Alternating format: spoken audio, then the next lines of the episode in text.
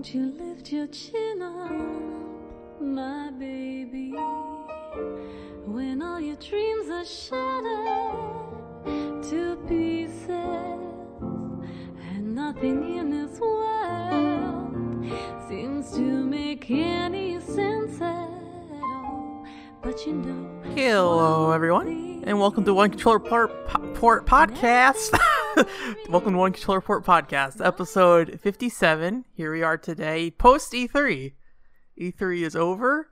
Um, I I feel like I covered pretty much most I wanted to talk about um uh last time for for the show in general but i definitely i definitely have a few a few few little dangling bits here and there that's a bad way to put that don't say dangling bits a few little loose ends um uh that i i do want to uh cover though for this e3 so um, i'm not sure how much of the show it's going to take. I have a fortune cookie ready just in case we need it. But uh in the meantime uh i was pretty excited this week because um um i um if i can get my words going um a while ago, and it, I don't remember if I ever mentioned this on the podcast, but I, I basically bought a lot of like uh, Final Fantasy Eleven uh, Dojin stuff. I think it's from a guy named Takachin. I think his name is. Um, I think he's listed on Alice Books as uh, Shantoto.com or something like that. And uh, and then he's also selling mugs, and they just listed those mugs, and I was like, oh, these are really cute, like little Moogles, and they have like four different Moogles from Final Fantasy Eleven on them. Uh, one of them is like the gangster Moogle sitting there smoking a cigarette from the uh, uh, the Kupo coup d'etat uh, episode. That's I'll give you in Final Fantasy Eleven is not a very good like expansion in that series. I feel like, admittedly, all those little expansions that came out between Wings of the Goddess and uh, Seekers of Adoulin um, um, are not particularly great, but they're really cute and they're it, it so on the surface level, it didn't seem so bad buying them because they're listed now. They're not listed on Alice Books uh, for uh, about um, I forget the yen amount, but about forty five dollars, forty five to fifty dollars, which is a lot, but it's Dojin content stuff. But the shipping was oh my god, very expensive. Like I expect stuff to be expensive when shipping um, with that that kind of stuff. But um, yeah, it was uh it was over a hundred dollars at the end of the of everything said and done. I shouldn't have bought it, but here I am. I did it. I'm bumping my mic, uh, bumping mic in celebration of spending hundred dollars on like four mugs, but they're super cute. Um, and I'll regret it for the left rest of my life, I'm sure. But you know, hopefully they make it here fine. I think they might have like a little nice little bag they come in too, so that's kind of nice. But uh, yeah, it's uh pretty pricey. Um, and then so not only that, I because I I don't know if he was intending to list it on Alice Books originally, or if he just put them up when I was asking. Maybe I just had a, a good timing on asking about it. But um, but yeah, I put it up and then messaged me was like, "Hey, they're for sale now." It's like, "Oh, thank you very much. I appreciate it." Man who does not speak English, I'm sure. Um, and then I also got a message from uh, the people who did Scum of the Brave, or a, a person from that. I think it's the artist. I don't know if they did the story writing for that game as well, but the artist at the very least. Um, because uh, a couple of years ago I, I wrote about it. It's like a it's like a RPG Maker visual novel um, that uh, that that has a lot of visual elements to it in a way that makes it kind of interesting to read, even if you don't know uh, Japanese. Um, but they they actually are doing a webcomic series for the, the story of the game, and they're putting that into English, which is very nice. Um, so now, if you ever if you ever read my Scum of the Brave article and and were like, this looks interesting, but I won't read this because it's in Japanese, um, I'll put the webcomic in the description. I'll also put the article in the description too if you don't know what Scum of the Brave is. Um, but yeah, it's it's obviously it doesn't carry over like the the the really nice color palette that the game had at the time. Uh, or game has, I should say has. It's listed. It's a free game, by the way. It's a couple hours long or something like that. Um, but it uh, but you know you get the story which which i'll say is kind of straightforward for the most part but that's fine. Um for me characters are always more important and the character designs in this um this series or this thing i don't know you wouldn't call it a series story i guess have always been very nice in my opinion um, and then being able to see those characters realized in a language I understand is good too. But I mean, the original, the original I, reason I uh, even recommended the original game was because a lot of visual elements in the story really ex- like communicate what's happening. And obviously you don't get the nuances but i think you get the overall idea of what's happening in each scene. And and you have kind of a following on on what's going on through the story to some extent so yeah, I was excited about that. So if you have it, you should read it. It's like two chapters right now, and then they're going to keep doing it. Uh, the artist replied to me saying they're going to do it like every two weeks. They're hoping to put a chapter out. I don't know if they're already all done or if they, and they're just rolling it out, or if or if they're actively working on it. So my hope is that it gets all the way to the end in English. That'd be nice. Um, but I definitely have had many many among the series that I have followed where where that isn't the case. So we'll see what happens we will see what happens. Um, rolling back to E3 stuff, um, just a, a, couple of little bits that I, I, I saw after um, either, you know, after I had the last podcast or it just didn't fit in there. Um, I thought it was really interesting uh, with uh, Phil Spencer on Giant Bomb, which if you haven't watched Phil Spencer do his Giant Bomb interviews, for any of the E3s. They're actually really nice. I, I like Phil Spencer a lot on stage and stuff. He's he's he's a little stiff at times, but he's pretty candid about everything. It feels like he he seems like he is not afraid to to talk about things. Um, admittedly, if you're the head of games at Xbox, you don't really have too many people above you, but you know, but he's very um he's very uh, it never feels like he's really trying to dodge a question um, he does have times where it's like, oh, I don't want to like condemn Sony for a decision they would make or something, where it's kind of like, eh, but you know, that's anything. Uh, that's you know, that's yeah, Sony. Yeah. Anyways, anyways, um, so I thought it was interesting that um they were talking about their approach to Xbox in Japan uh, beforehand, and um, basically was saying that what they're doing now is rather than trying to like get um get Japanese companies to help Xbox succeed in Japan. They're just trying to help Japanese companies succeed on Xbox in general, outside of Japan too. Well, if anything, mostly outside of Japan. Um, which which I think is a, is probably a good idea to take that approach, but I also wonder like in the long term, like what does that really really mean? I mean, in the short term right now, I mean, I'll be honest with you, like PlayStation wise, I don't really like much first party software on PlayStation. Uh, I don't think I particularly care about a lot of Microsoft's first party games either. So it really comes down to like the third party games, and I tend to lean towards Japanese games in general. So that's why I've kind of always hit PlayStation first. I get around to Xbox usually, but it's usually really late in the life cycle. Um, and so like having another platform where if they if Microsoft was able to say, hey, let's talk to these third parties and make sure when they're releasing the game these games, they're also releasing on the Xbox as well um, I think that's something that is valuable. Um, but I, I think what they need, and, and maybe it's just, just a built up thing, you know, as they build up these relationships with Japanese publishers for whenever they do eventually get around to like the next platform they put out, um, to also have that in addition to the first party exclusives that they're, that they're pushing. Uh, or it seems like they're trying to push forward with the you know the five part or five company acquisitions they did. So I think that's an interesting approach. Uh, I don't think it will make any exclusive Japanese games for Xbox, but um, you know, eh.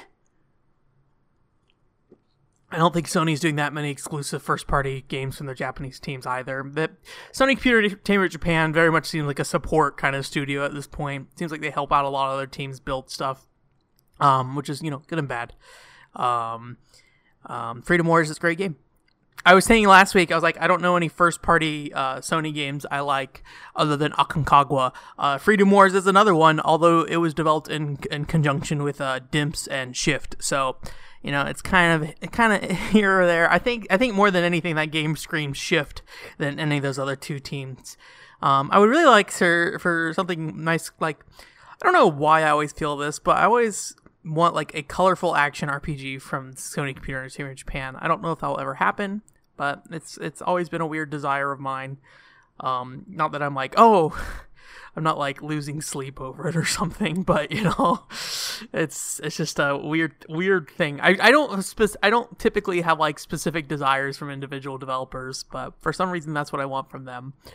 Um, I did watch some Bloodstained footage, and I really don't have any, you know, additional thoughts to that. If if you're curious how I feel about Bloodstained, I've written articles in the past about um about the concerns I have about that game. Um, but really, those concerns won't be answered until I actually play them for the most part. Uh, but they did clean up a clean it up quite a bit. Like visually, it's it's not like anything that's like a complete facelift in a way that it's like, oh my gosh, this is like, you know, gone from realistic war game to cell shading or something like that.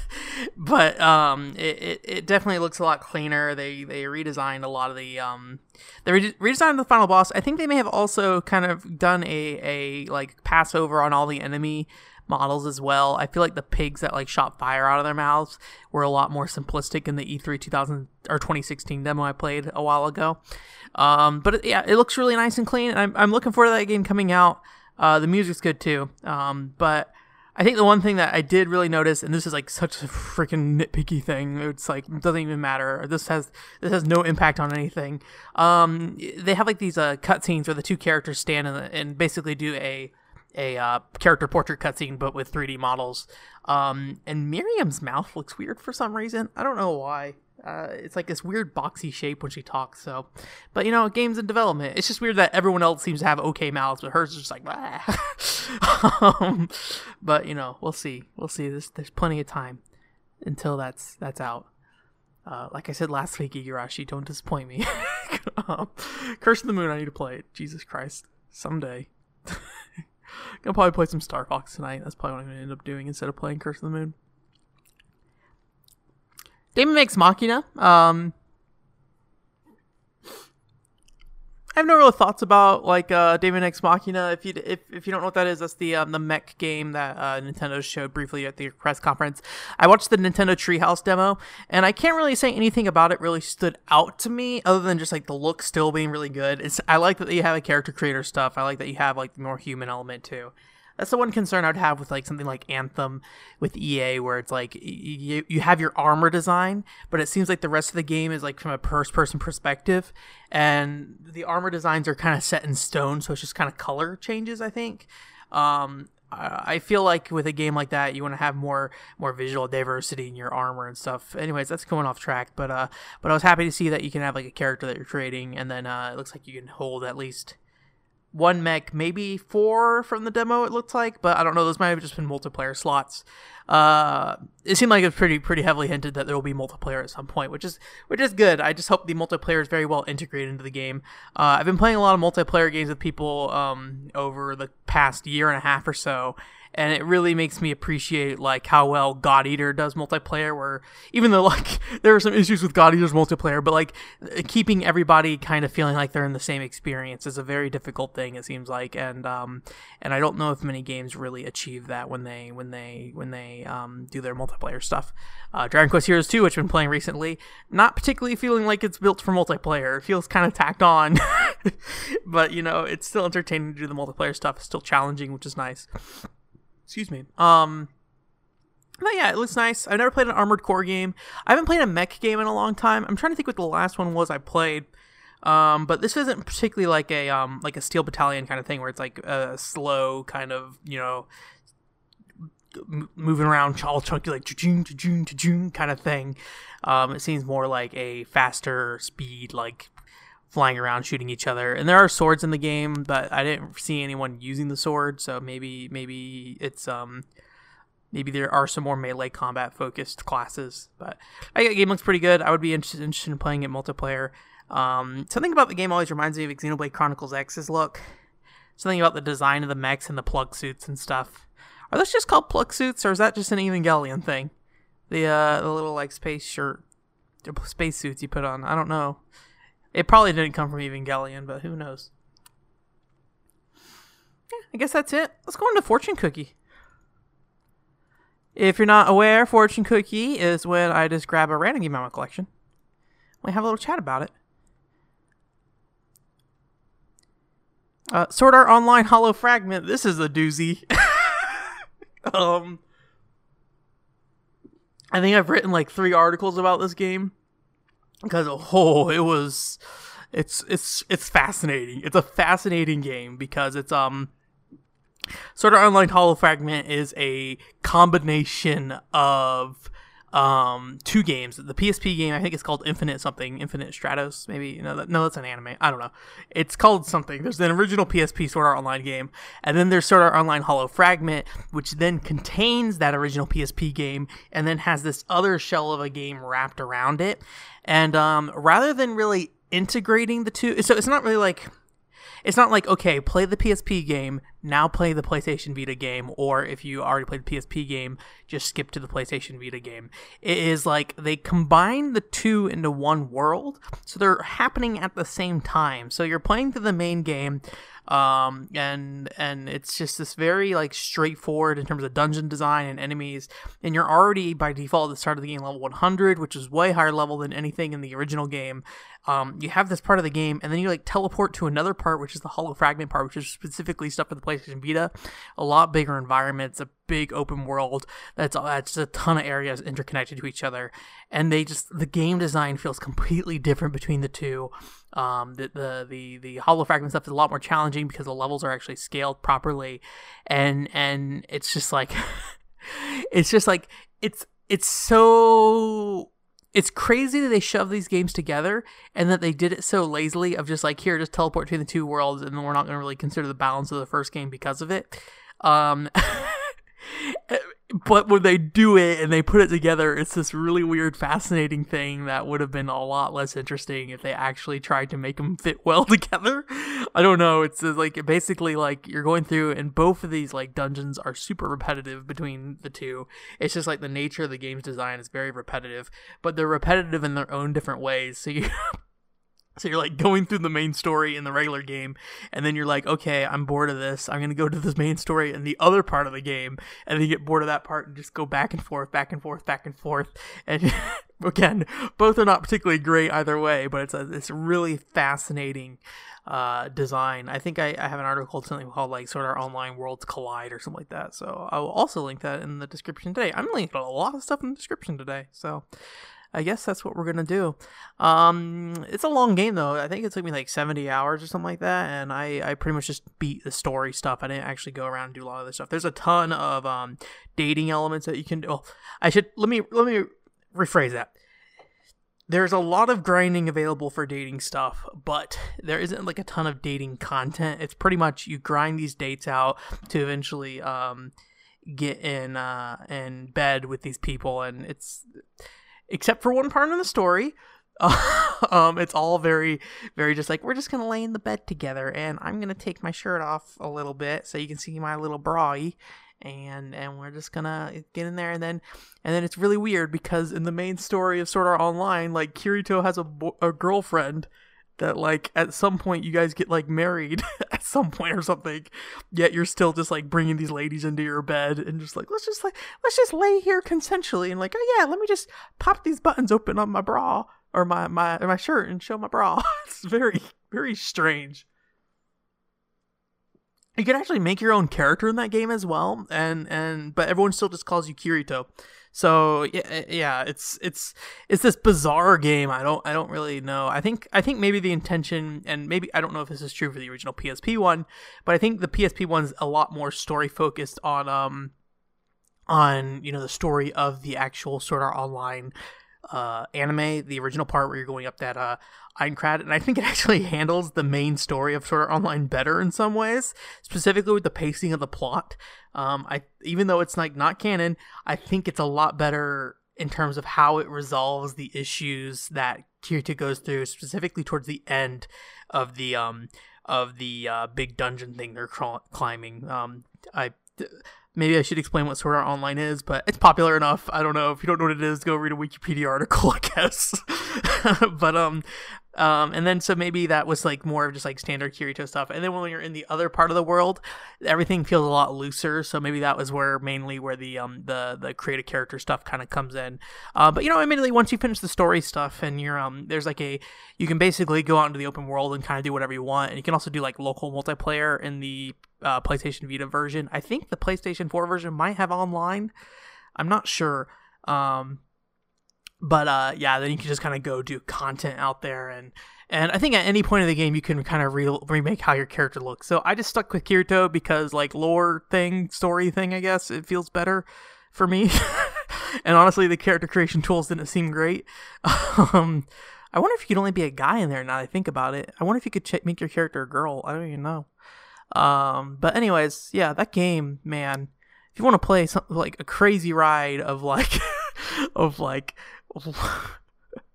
it might be one of the one of the best games of like surfacing immediately what interests me in games. like if you play Sword Art Online Hollow Fragment and like it, you might understand what I like about video games more. um, who knows? Sword Art Online, man, that's a weird series. There's so many games now. I still need to play Fatal Bullet. I've been, I said I was gonna play Fatal Bullet when it came out. Definitely didn't do that. Uh, also, I keep nosing my little, uh, my little uh, breath guard thing or whatever it's called for pop guard for my microphone. So sorry if you hear that. Uh, I need to not put my nose right up on it. Um, so yeah, I guess that's it for this week. Thanks for listening. Hopefully next week will be E3 free. I'm still kind of catching up on some of that stuff, but you know, for the most part, I feel like I touched on everything. I pretty much skipped most of the um, the Treehouse demo stuff um, for Nintendo. Uh, I I looked at the Resident Evil 2 stuff. That looks pretty okay. But again, I talked about it last week. Resident Evil 2 is one of those games that I think I just need to play and feel on my own, kind of like Bloodstained.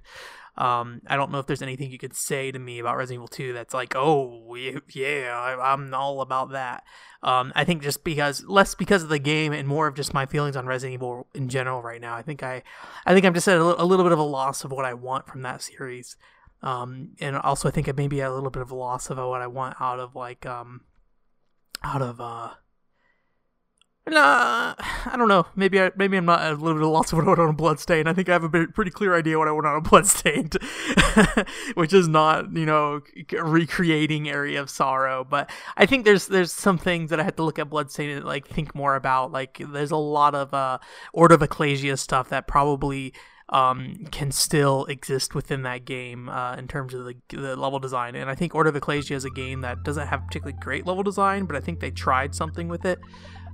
Um, and so if we are able to see a a refi- refinement of that in a way that uh, feels significant, I think I'd be happy with that in Bloodstained. Um, but hey, we'll see. That's gonna be it for this week. I'm gonna hopefully go write a review of Penny Punching Princess right now. We'll see what happens. I see some Discord notifications. Hopefully it's hopefully it's good notification. oh, anyways, anyways, that's gonna be it. Thanks, guys. Have a good night. Bye.